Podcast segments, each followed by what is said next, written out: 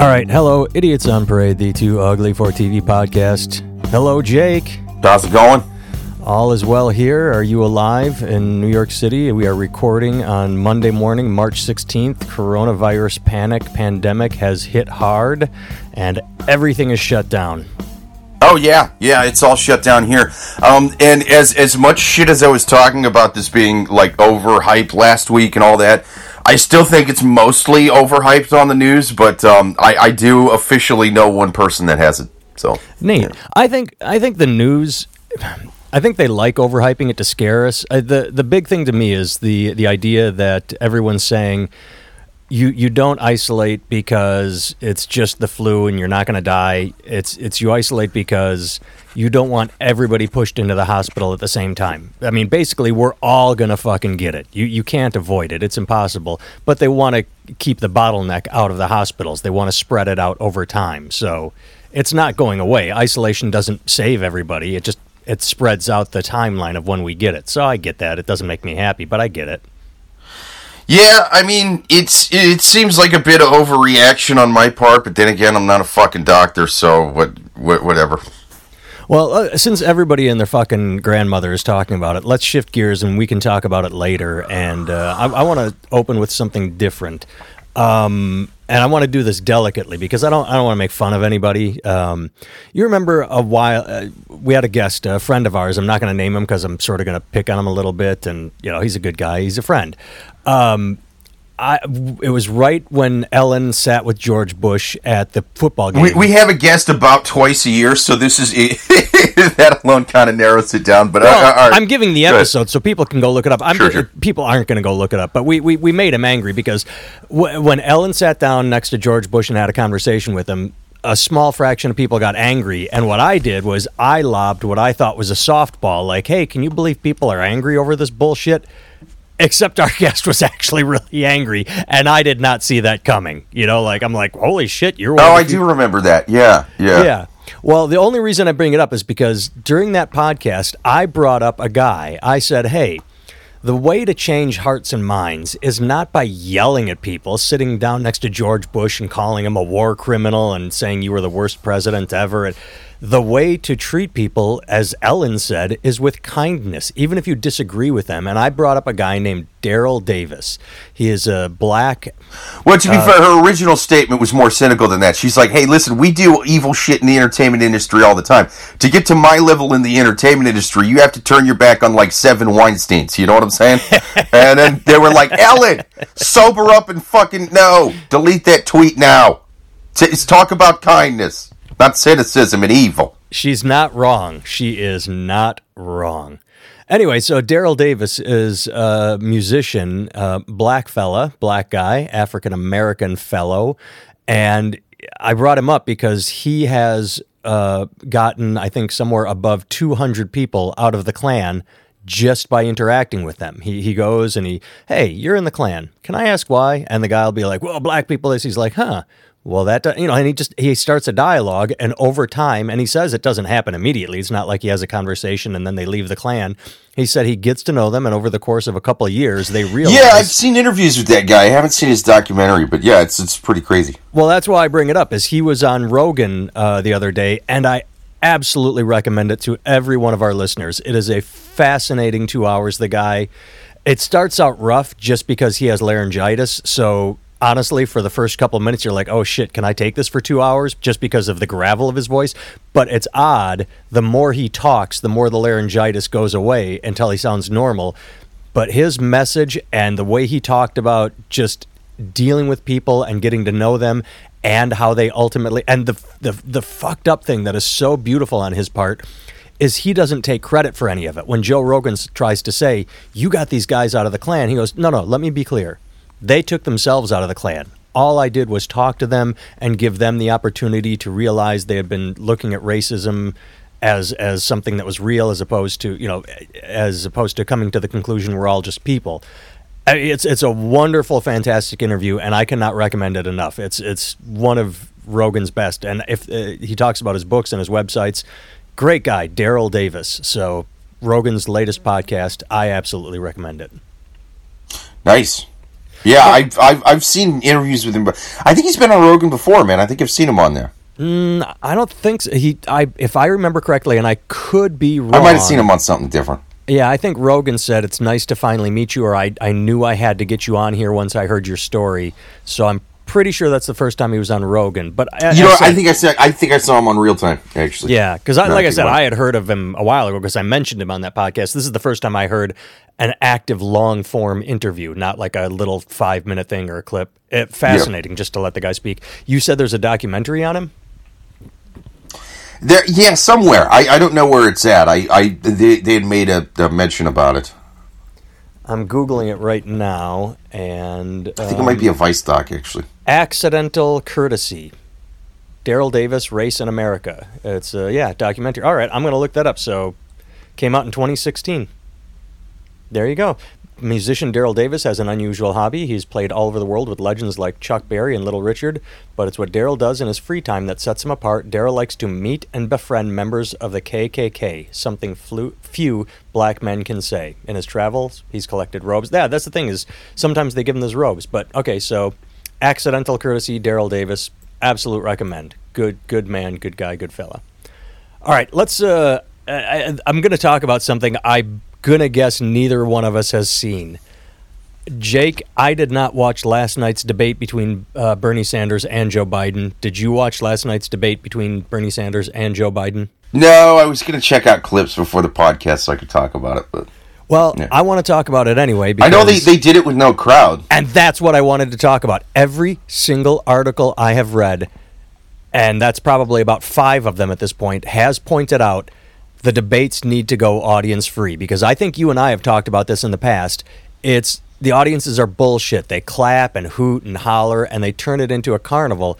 And every article I I, swear to God, Bloomberg bought one of those fucking crowds. The second debate he was in, I would, I would, I would bet anything that he he paid to have a lot of a lot more people there than he, he actually kind of had, had a lot. supporters, right? Because he got zero votes. But one of the articles pointed that out too. They didn't say he bought the audience, but they insinuated that he did something. They they did say that Bloomberg did, had a much better response from the second audience than the first audience. I wonder why that is. But the whole point is, I, I mean, you and I used to talk about it the, the cheering and the bullshit.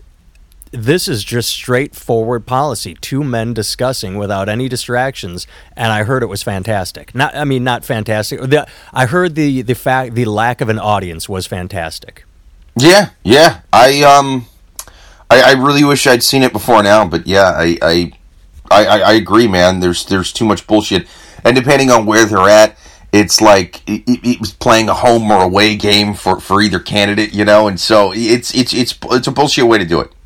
It is. And as far as anything else goes, um, since I didn't see it, all I can go is off what I read. Uh, there seems to be a general consensus that Biden also won the debate. That when asked about coronavirus, uh, Sanders all he would do is pivot to income inequality. Like he he he stuck to his message no matter what the question was. So he had. It's like Eh, to relate it to us, have you ever seen a comic get in front of an audience and be unable to like they have I have these 10 minutes and these 10 minutes only and if the first joke doesn't go well, they can't go to their catalog and say, "Ooh, they don't want that kind of material. I better switch it up." Well, I said that about Sanders last time. Is like, look, I, I liked his, I, I liked that he seemed less bought out than everybody else. That's a that's a big one. I liked his policies more. That being said, he wasn't great in interviews. That was always my biggest problems with with Sanders as a candidate. He's not great at answering questions directly. He will always bring it back to his thirty second soundbite on we need to tax the rich and the 1% and the corporations and income inequality and student loans and healthcare like he'll he'll bring it back to something along that line and once you get into the fucking details about it he's not great that being said again this and this is this is why this doesn't bother me quite as much um we're not voting for a king on this one. We're voting for a president. The fact that he's pushing that hard in certain areas is a good thing to me because he, he's not going to get all of these things he wants anyway. Um, but you're not going to have a guy in there who's just going to fucking roll over and do what you know, either either big banks or like weapons manufacturers want them to do it. Yeah, we should pull out of the Middle East, and then you know, eight years later, we're still fucking drone bombing even more places over there, if anything. And I mean, that that kind of shit's not going to go on under a guy like that. And I agree with you. I have two thoughts, and either that or he's killed by the CIA, and it goes on under his vice president, who will probably be Joe Biden because it will be a moderate and a guy who's bought out by corporate evil. Well, I, I have two thoughts. Uh, the first one is I do believe I talked about this either last week or the week before. Absolutely agree with you with when it comes to Sanders and messaging because I saw I watched. I'm sorry, I listened to I listened to podcasts. I listened to the 60 Minutes podcast, and when they did a segment on Sanders, they went down a laundry list of everything he wanted and said, How are you going to pay for it? And he said every single time, Tax the wealthy, tax the wealthy. And it was like when you get to item number five and he just goes, Tax the wealthy, you're like, Okay, you are not being realistic at this point. I mean, right. If, if you want to focus on one thing like free tuition and tax the wealthy, sure. But when you say free tuition and free health care and uh, paid sick leave and just everything that they would they would throw at him. He had three words: tax the wealthy. And there was no uh, structure to it. There was no, at least Elizabeth Warren, when she talked about taxing the wealthy, she laid out a plan. She said, if we tax, yeah, and that's why I liked Warren. God damn it! As a candidate, she was. I, I, get it. She was boring. She was easily fucking rattled in in, in debates and shit like that. Uh, I, I, I do think there's a good chance Trump would have just fucking her down in debates. Uh, that that being said, in terms of she's she's great in terms of like the details of her policy. She's great but in terms of actually getting things done as a politician. I think she would have been better. Um, but yeah, she's not in anymore. What, what are you going to do? Well, I mean it depends on Biden has said he will choose a female uh, vice president. Now it depends. It, it what it comes down to is will he choose what is politically correct called a woman of color, or will he like because people are unhappy. Twitter is unhappy no matter what. So Biden chooses Elizabeth Warren to please the progressives and because she's got an astute mind when it comes to policy and laying out facts and figures and numbers. She's a numbers woman and then people go, "Oh, it's a white ticket. It's a white woman." Blah. blah. I mean, people will never be happy. I think he has yeah, to choose a woman they, of color. I, I mean, I, I see what you're saying, but it's got to be somebody who's really fucking progressive and has plenty of experience too. If he if he goes like a Kamala Harris route, they're gonna go. Wait a minute. What, what about when she was fucking you know the district attorney of uh, of uh, what was it California? Yeah, and yeah. was you know doing a bunch of shady shit there to fucking lock up poor people way too fucking long, and and, and there was a lot of stuff. She wanted to like lock up. Um, you know, single mothers who her couldn't get their kids to go to school. That that was going to be one of the. So, it, she's definitely an authoritative, uh, uh, like like an authoritarian type of uh, left leaning, and that's that's not going to fucking make people um, who who are more the Sanders Warren route very happy. True, uh, that is true. But that's the whole point. Is what I was saying is no one will ever be happy, no matter what he does. That would be the next example. The first. Well, there's no way is, to please everybody, but you don't want to cut out half of your fucking base either. Well, and you also don't want to pull a Hillary Clinton and and get Tim Kaine, who makes no one happy, where he just brings nothing to the table. I mean, I don't know that Tim Kaine lost Hillary Clinton votes, but he goddamn well did not bring any to the table. Like if she had chosen a better running mate, she could have shored up a segment like a, a Latino or fuck, even she could have chosen a white male that had more to offer. Well, you know, it's not that it made no one happy. It probably made her, made her friends at Merrill Lynch and you, you know Jeffrey Epstein and a lot of those guys pretty happy. But other than that, didn't make her party like her, her voters very happy. I should the super delegates, the, the people who gave her the answers to the debate questions. Tim Kaine fucking had them uh, uh, doing backflips. They loved him. Well, that's possibility. I said I had two thoughts and I lost the other one, got distracted, but maybe we can come back around to it if I have a brain fart that uh, that opens it back up. All right, um, so let's talk about a couple things that aren't in the news because all that's in the news is coronavirus. Um, I had it open and then I dropped it. I sent you two items. One was oh, we talked about this last week the uh, the Olive Garden. Uh, last week, I was somewhat, I don't want to say sympathetic, but I said, look, maybe the manager was just scared, like, oh, corporate says make the customer happy. Here's my problem. So the the the, the employee, the African American woman who was discriminated against, and you and I were both said that is absolutely wrong, is now suing Olive Garden. And I'm calling bullshit right here because the manager was in the wrong and Olive Garden fired the manager, said, We do not tolerate this. You don't turn around and sue the corporation when they did the right thing. If the if the corporation said, "Ooh, yeah, you're fired. We're going to stick behind the manager's racism on this," then you sue. But when the corporation said, and now unless there is a history of her filing complaint after complaint after complaint. Right, that's kind of where I'm at. Is once once you kind of read the article, it's kind of vague, and it's saying, well, she was harassed after that by people at work and that kind of thing. And it's like, well, okay, well then did you did you fire those people as well? And there's this is one that would have to be hashed out in the court and can't really be done in a fucking news article like this. Well. I'm sure, yeah, she was probably picked on by other coworkers, but uh, those guys are dicks. Um, you know, they're just assholes that, oh, you got our manager fired. Fuck you. Well, the manager was in the wrong. The manager was absolutely in the wrong.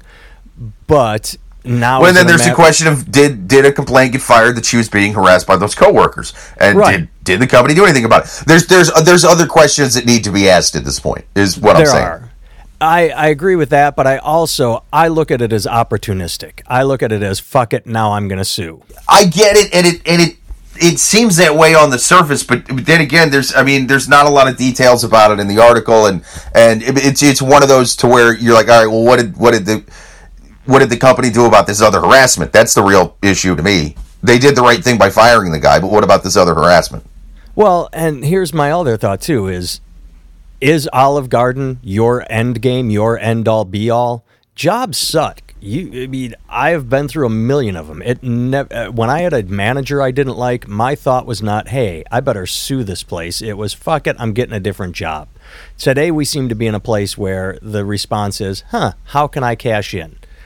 And yeah, that's just just my thought. Is fucking Olive Garden is not your end all be all, and if it is, well, then that's I, I, look at this as a way of getting out of that. Like, ooh, I have this shitty server position. Maybe I can get a million dollars and retire. It yeah, it, it seems a bit opportunistic, but then, then again, look, if if she was still getting harassed afterwards and and complaints were made, then she's, she's got a bit of a point. I don't know if she deserves eighty-two million dollars or something, but you know, that that's the way fucking suing a big corporation goes, and then you just settle out of court. Well, I want to think about the harassment really quick. Is I mean, if if the harassment, what you're right, we have to ask more questions because is the harassment, uh, is it racial? Because that is, you know, protected, or is it, you know what?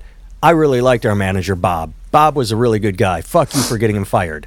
That's just opinions. Like if you have two or three people that are pissed at her because the manager got fired, I'm not sure that's harassment because no, I've worked in restaurants and nobody gets along with everybody. I don't know, man. If there's a fucking, you know, if if if we're at work and there's there's one coworker who's lighting crosses in the cubicle of the, well, the, the Guatemalan fellow, racial? and then and then he gets right. Wait, wait, hear me out. And then he gets fired. And then I'm fucking with the Guatemalan guy. That's kind of in the same line. You know what I mean? That's that's it, it's showing a, a, a huge uh, you know, lack of judgment, lack of sensitivity, and that's I, I they kind of piggybacks on the other thing at that point. Well, I don't know. I disagree. I if fuck I that. Say, if if if the one guy's burning crosses in the cubicle of the Guatemalan fella, that guy gets fired, and then I'm leaving little cutout pictures of, of Bob's head who was leaving the crosses in the guy's fucking cubicle. If I'm now leaving pictures of Bob in his cubicle instead of the crosses that the burning crosses that Bob was leaving, it's kind of a burning cross. You know what I'm saying? Well, I know, but I'm saying you're you're taking it to an extreme. I'm trying to stay in the realm of reality where it's uh, the manager got fired for something that was uh, racist in nature for, for acting inappropriately. Now, if the if the fellow servers are then ganging up on her because she is African American and making racial comments, and, and, that is absolutely wrong, and she deserves to sue. But from what I can glean, it's more, hey, you know, Bob fucked up, but we really like not everybody gets along. I, I, I, I hated some of my coworkers. You deal with it. If they are attacking her because of racism, that's one thing. If it's a personality con- conflict, you're going to have those no matter what. Yeah, what. but this isn't a personality conflict. You're attacking her because she she justifiably got somebody fired for something insanely racist, and so yeah, that that kind of fucking piggybacks on it. If, if you're if you're then going after her for for dealing with something horrible and racial racial she had to deal with, then yeah, you corporate should fucking fire you for that. I. But we don't know if they are. The whole point is they could just. We don't know Bob either. Right, but that's why I'm saying if we we I, I'm yeah, not, I'm not I gonna, said if too. I said if too. I'm saying I don't see that in this. But then again, we don't know. We're just looking at it from afar. But that's why I'm saying this article's dumb. There's there's not this has to be hashed out in a fucking by by lawyers and shit. This is not one that you can just kind of read the article and be like, "Oh yeah, this this totally went this way or this totally went that way." That's true. I'm saying this this could be a fucking bullshit cash grab because if if corporate did what they they needed to do, they fired the manager. If they responded to any other complaints shitty, then hey, they got to answer for it. If they just got the other complaints in the form of a fucking multi-million dollar lawsuit, then that's not on corporate. That's on the fucking other employees and deal with the other employees and that's it. All right, we're on the same page then because you agree it could be a bullshit lawsuit, and I will agree with you that it could be legitimate. We don't know, so we're on the same page. Right. That's what I'm saying. There's not there's not enough there's not enough info to go off of in this article. I would like to see, however, so this this to me is my ideal outcome, and I don't see this happening because this never happens. What generally happens is the corporation says you want 82 million, we'll give you, you know, 25,000 and the person goes 25,000 that's more than I've seen in my life and they take it. They always look for a payout. Yeah. What I would like to see is I would like to see both sides hash it out and if it is illegitimate, then the corporation says, "Okay, we had to spend $100,000 investigating this and paying our lawyers, and when you lose a lawsuit like that, you generally pay the the the for the loss." So if this is a bullshit lawsuit, I hope that the the server has to pay the corporation, and if the corporation is in the wrong, then the corporation pays. I, I want to see the loser pay. No, but that's see that's the thing is is that's that's sort of a, it, it sets a dangerous precedent because then No, you that's get the way it is. That is hap- That happens when when someone files a bullshit lawsuit and they lose, they have to pay. So I'm saying if this is bullshit, against an individual, not not a big company like that. I mean, that that might be a state by state thing, but I, I remember they had a bill in the news. Um, I mean, this was several years ago. Um, that the Republicans were trying to pass that basically was doing that, and, and they, they were citing frivolous lawsuit. But then it's like, yeah, but then people are also going to be afraid to sue because they fucking got hurt at work. Because wasn't if- that if- tort reform when they were talking about that? Yeah, yeah. And so basically, you- you're going to have people who are bullied out of suing because they got legit fucked over at their job uh, because, you, you, you know, McDonald's has a lot better lawyers than than Cletus on the fucking forklift that got knocked over by the giant arches that fell over him, and they they, they can fucking y- y- you know um, they they can basically push him out and get him tied up in litigation for the next however many years, and he can't afford to fight it now. I guess what we're discovering is there's no easy answer anywhere. So yeah, I, I'd, I'd rather I'd rather put up with the occasional frivolous lawsuit, and you, you know the multi-billion-dollar corporations got to got to eat some fucking lawyer fees. I'd, I'd rather have that happen than not have like nobody be able to fight them for legit shit that they that they fucking should have to pay. I think there should be some punishment for frivolous lawsuits. Um, I just don't, I guess I don't know what it is. I mean, they're they're basically there should. I, I think that that should be on the on, on the fucking the judge, honestly, and and the the prosecutor. I think you should you should hold or not prosecutors, but the the sort of the, the plaintiff lawyers. I think there there should be some some kind of standard held held to them. Like, all right, if you as a fucking plaintiff lawyer come up with something that's just clearly fucking bullshit, there's got to be some form of shaming them in some fucking way. You know, um, the the only problem is is Sandwich board on a street corner. I fr- file frivolous lawsuits. something. Yeah, we have we have the lady from from season seven of Game of Thrones just walking behind you naked with a bell, just frivolous lawsuit, frivolous lawsuit, just ringing it, and the, you, you know. Or people throw community service would be a good one. All right, this was obvious bullshit. You got to spend, uh, you know, time cleaning up litter or something. Oh no, okay. If if you if you uh, bring forward crazy frivolous lawsuits, you got to be a public defender, and um, you, you know do that for like six months. There you go. All right. The other thing I sent you was this is one of our favorite topics, and it comes up, uh, unfortunately, more often than you would ever think that would come up. I mean, we've discussed this probably, I would say, five times in five years. Would you? Would you think that's a good estimate? Oklahoma House rejects bill to ban child marriage. Yes, those uh, those small government uh, freedom loving people in Oklahoma they rejected a bill to ban child marriage in Oklahoma. Really, that happened again. God damn it! I didn't happened to- again. I sent you the link. They, the lawmakers against the bill, said it would take parental input out of the situation. Well, you see, I, my 13 year old is a little more mature than other 13 year olds, and and this 40 year old man wants to marry her, so you know he seems like he's got a good job. And I go, what the fuck? If your parent says it's okay for you to get married at 13, th- there's something wrong. And I know that we've discussed this and we've looked into it. And sometimes it's because of something horrible, like a 13 or 14 year old getting pregnant, and then they want to, quote, legitimize the pregnancy. Oh my fucking God. Parents in this situation should not have input. It's bullshit. Yeah. Um. I I- if if if I was one of if I was running in the district of one of these congressmen that damn it Yep, I knew you were going to go. And it, it, that's the way it should go every time. Every time. It's, you continue your thought because you're absolutely right. No, I was going to say my alarm might uh, just went off. I had some alarm set for something, so um, there might be a disruption in the recorder right now. But yeah, if I, if I was running against one of these 26 congressmen, minute mark. okay, yeah. Um, but if, if I was one, running against one of these congressmen, I yeah, every, every single every single question you ask me to debate, I will I will do what Bernie Sanders did in the debate last night. I'll just tie it back to what's my plan to fucking pay for this? Well, I'm not going to be fucking any kids younger than 16, unlike my opponent. That's how I'm going to pay for this tax bill. Gonna fuck adults. Gonna fuck adults all day. Gonna fuck adults all night. Over the age of 18. That's how I roll. In 2017, a research center said that marriage data from 2014 showed Oklahoma ranked number four in the nation for teen marriages. That means there are three states above, and uh, I'm guessing Alabama, Mississippi, and what would be the third one? Texas, just because it's that big. But it, No, um, go ahead. New York, California. We have we have um, shady Wall Street billionaires, and they got shady movie moguls. You know. Oh, that's a good point. Yep.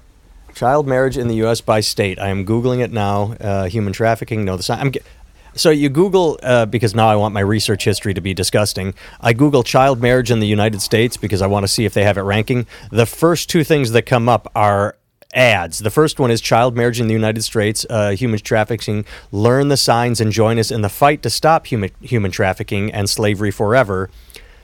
The second one is uh, the same thing. It's child marriage laws freedomunited.org. Now, on the surface, freedomunited.org looks sort of like a NAMBLA thing. Hey, freedom. Fortunately, they say help fight modern day slavery, join the movement, podcast something soon. Uh, But it's like just Yeah, but right after that, it's it's tickets to Utah and the number of a good defense attorney. I'm like, what the fuck is this? I don't like this. Between 2000 and 2015, 200,000 minors were legally married in the United States. 80%, 86% of those marriages were between a minor and an adult. Yeah, so this isn't like a 16 year old got a 14 year old pregnant and they got married. No, this is.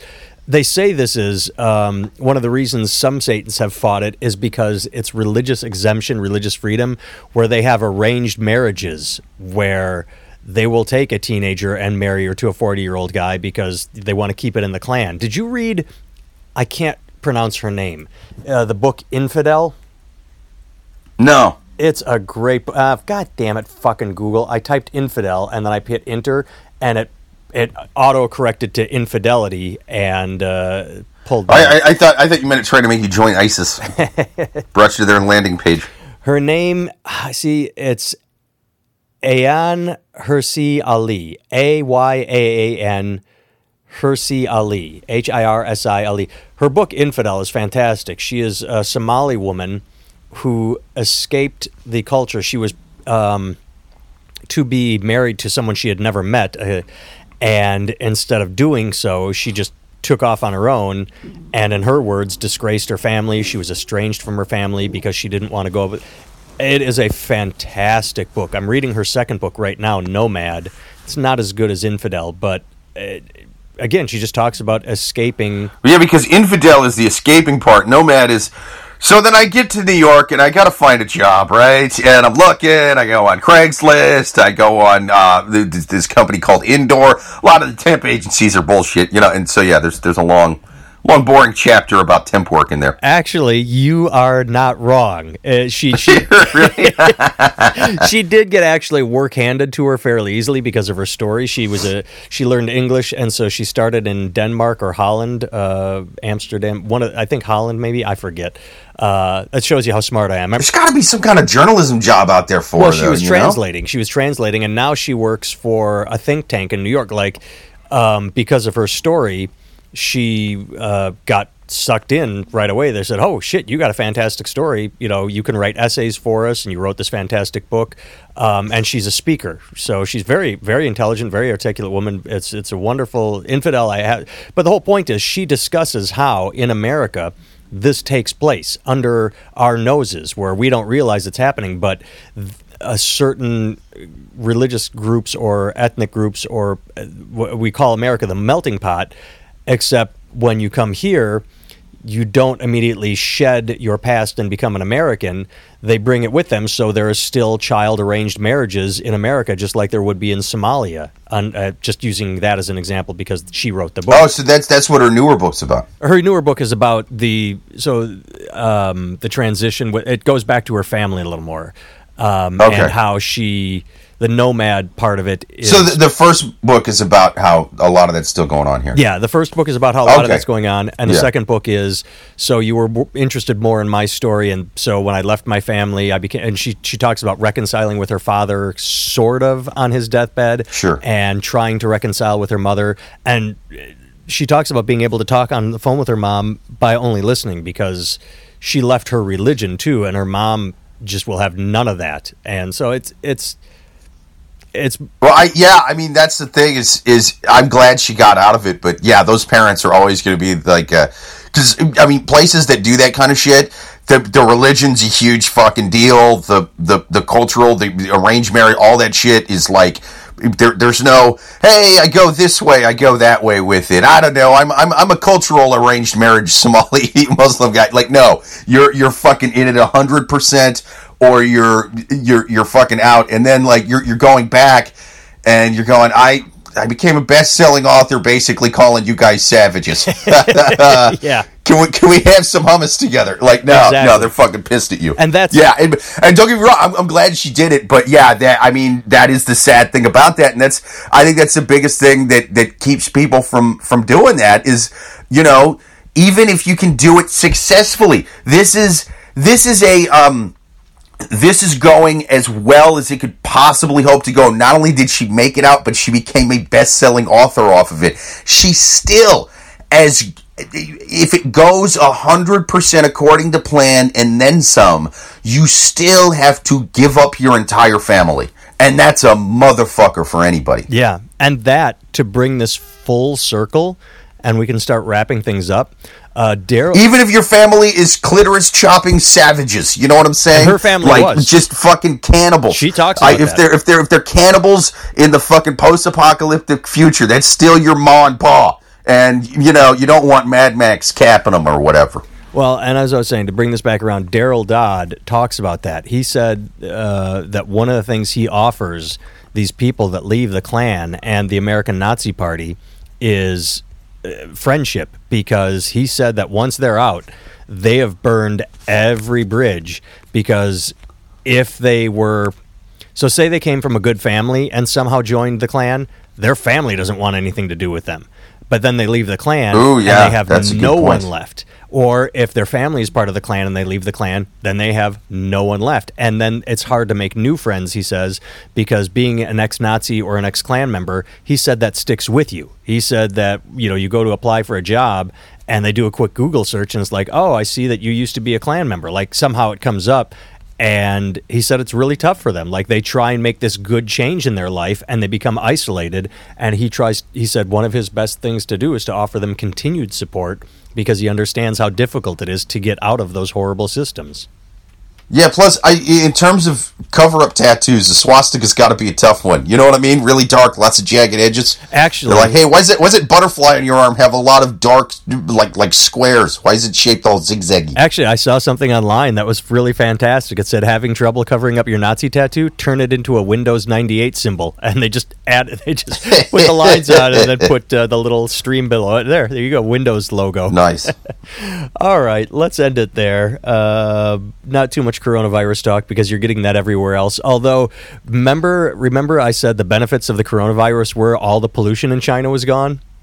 Yeah. Uh, my friend posted something this morning. She lives in Texas. She posted a picture of Google Maps, and the, it says Monday, 8:30 a.m. and it shows Houston, San Antonio, Austin, and Dallas, and every single highway is green, meaning you know it usually be red traffic jams, rush hour that time, but ain't nobody going nowhere. So if you if you got oh yeah, the gyms here have been great. Uh, you get on a machine right away. It's awesome. Yep. So the, the the upsides of everyone dying.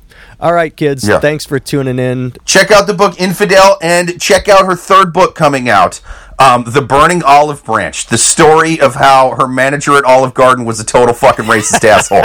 It's a fucking great book. She may not get the money from corporate, but god damn it, she's gonna get she's gonna get back on the bestsellers list with this one. The third one's gonna be great. Second one fucking sucked. The third one's gonna be even better than the first one. That's how it works. All right. Say nice things about us. JakeVever.com, nathantimmel.com. Spread the podcast. Make your uh, friends listen to us.